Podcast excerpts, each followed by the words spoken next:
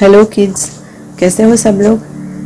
I hope you all are well in health so जैसे जन्माष्टमी आ रही है, आप सबको पता है, Janmashtami is the birth of Krishna so आप सबके लिए मैं नई नई कृष्णा की स्टोरियाँ ला रही हूँ. तो आज की स्टोरी है Krishna and Kaliya Daman in the story so let's begin with the story एक दिन यमुना के तट पर गए और गैया बेहोश हो गए और सभी ग्वाल भी मूर्छित हो गए, क्योंकि यमुना का जल दुशेला हो गया था। उस यमुना में काली नाग रहता था। भगवान ने कहा कि मैं इस काली को नाथूँगा और यमुना जी को बचाऊँगा। एक दिन बलराम जी का जन्मदिन था और अकेले ग्वाल बालों के साथ भगवान कृष्ण वहाँ गैया चराने गए थे। श्रीदामा और भगवान और बलराम सब केंद्र के साथ खेल रहे थे। जब खेल खेल खेल रहे थे तो कृष्ण जी ने जानबूझकर यमुना नदी में अपनी गेंद फेंक दी। श्री दामा जी बोले कि, कन्हैया, मेरी गेंद मुझे ला कर दो। कृष्णा बोले कि, भैया, कर चल, मैं तुझे तेरी नई गेंद लेकर दूँगा लेकिन श्री दामा जी तो मचल गए और बहुत ज़ोर ज़ोर से रोने लगे कि, नहीं, मुझे मेरी ही गेंद चाहिए। तभी कृष्ण भगवान बोले, ठीक है भैया, तू रो मत, मैं तुझे अभी गेंद ला के देता हूँ। भगवान श्री कृष्ण जी तो कदम के पैर पर चढ़ गए और यमुना में कूदने लगे तो सभी ग्वाल बाल हल्ला करने लगे कि तुम मत कूदो कन्हैया, इसमें तो बहुत बड़ा काली नाग रहता है। लेकिन भगवान ने तो छलांग लगा दी और सीधे पहुँच गए जहाँ काली निवास करता था। उस समय कालीनाग सो रहा था और सब नागिन जाग रहे थे। जब उन्होंने भगवान को देखा तो वे तो बस मंत्रमुग्ध ही हो गए और नागिन कहती है कि, भगवान आप ऐसा क्यों कर रहे हैं? आप हमारे प्राण प्रिय पति को क्यों मार रहे हैं? आप है कौन? कहाँ से आए हैं? आपके माता पिता कौन है? अभी तो आप बालक हो, मगर अगर हमारे पति जाग गए तो वो तुम्हें छोड़ेंगे नहीं। तभी श्री कृष्ण भगवान ने इधर उधर देख के फिर जवाब दिया कि मैं पूर्व दिशा से आया हूँ। कृष्ण मेरा नाम है। माँ यशोदा और पिता नंद जी है। तो नागिन बोली कि तो फिर आप यमुना में क्यों कूदे हैं? तो फिर कृष्ण भगवान ने जवाब दिया कि मुझे कालिया का दहन करना है। सभी नागिनों ने बहुत विनंती की, लेकिन श्री कृष्ण भगवान ने माने नहीं। और तभी श्री कृष्ण भगवान ज़ोर ज़ोर से हल्ला मचाने लगी। नागिन अपने पति को जगाने लगी और काली नाग तुरंत ही जाग गया। जागते ही उन्होंने भगवान के चारों ओर लिपट लिया। एक क्षण को तो भगवान को मूर्छा आ गई। लेकिन तुरंत ही वो उठे और काली ने लपटे में जो लिया उससे छोड़ दिया। जब प्रभु को चेत आया तो अपने शरीर को फुलाना शुरू किया और काली की नस नस चटकने लगी और काली का बंधन ढीला हो गया। जब काली का बंधन ढीला हो गया तो उसी समय भगवान उसके लपेटे से बाहर निकले और एक छोटी सी चलांग यमुना में लगाए और जब प्रभु काली के फन पर चढ़ गए। जिस फन से काली फुकार मार रहे थे, भगवान अपना चरण उठाकर काली के मस्तक पर प्रहार कर रहे थे।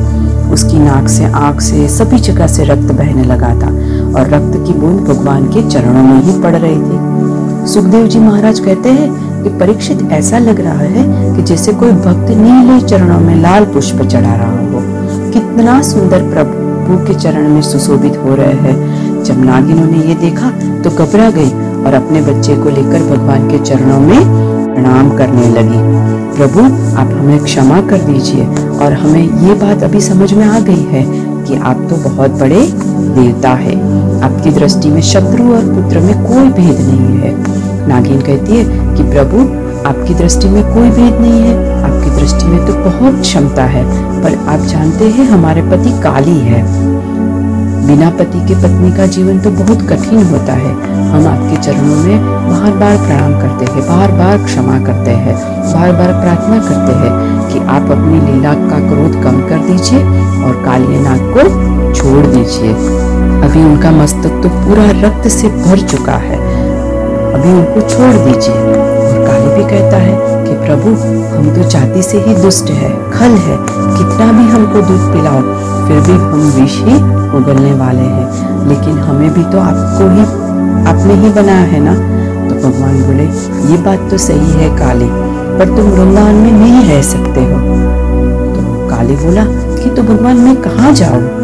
तो भगवान ने बोला, कि तुम ये नदी छोड़कर रमन द्वीप चले जाओ।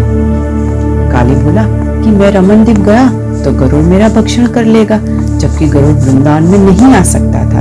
ये बात काली को मालूम थी। अब भगवान बोले कि काली, अब तुम्हारे मस्तक पे मेरे चरण का चिन्ह है। अभी गरुड़ तुम्हारा भक्षण नहीं करेगा। और ये बात सुन के काली भगवान के चरणों में गिर गया और काली प्रणाम करके चले गए रमन देव। भगवान काली को नाद कर और एक हाथ से बंसी बजाते हुए यमुना से वापस काली के ऊपर बैठ के प्रकट हो गए और तभी जाके उनके सभी सखाओं ने जो बाहर खड़े हुए कृष्ण भगवान का वेट कर रहे थे, यानी उसकी राह देख रहे थे, वो सब इतने रोग आकुल हो गए रोग अकल करके आकुल हो गए थे कि सबने कृष्ण को वापस देखकर निरात की सांस ली।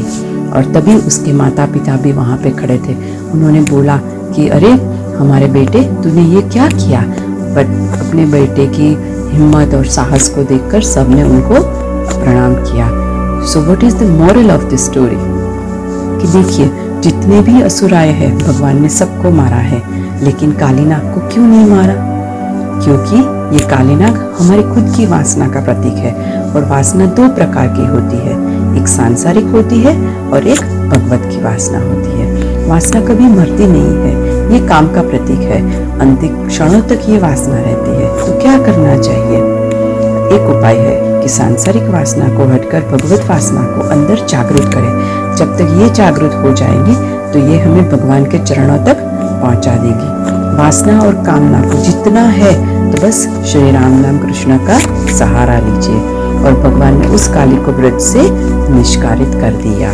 तो यही है बच्चा कालिया दमन की स्टोरी हो सकता है कि आपको उसका मोरल समझ में ना आए, क्योंकि अभी आप लोग की उम्र बहुत छोटी है। आप लोग को नहीं पता है कि ये कामना, वासना, ये संसार सब क्या चीज़ें हैं। बट सिर्फ़ हमें इतना समझ में ज़रूर आना चाहिए कि जैसे भगवान असुरों का नाश करते हैं, ऐसे ही हमें सब गलत चीज़ों का नाश करना चाहिए। हमें कोई भी जो चीज़ गलत है, उसके ऊपर, उसके साथ नहीं चलना चाहिए। बस उसको ख़त्म करना है और हमारे अंदर जो अच्छी अच्छी चीज़ें हैं, उसे प्रभावित करना है। तो यही है आज की स्टोरी का मोरल तो चलिए, कल फिर मिलते हैं एक श्री कृष्णा की नई कहानी के साथ। तब तक आप सबको गुड नाइट गुड बाय और जय श्री कृष्ण।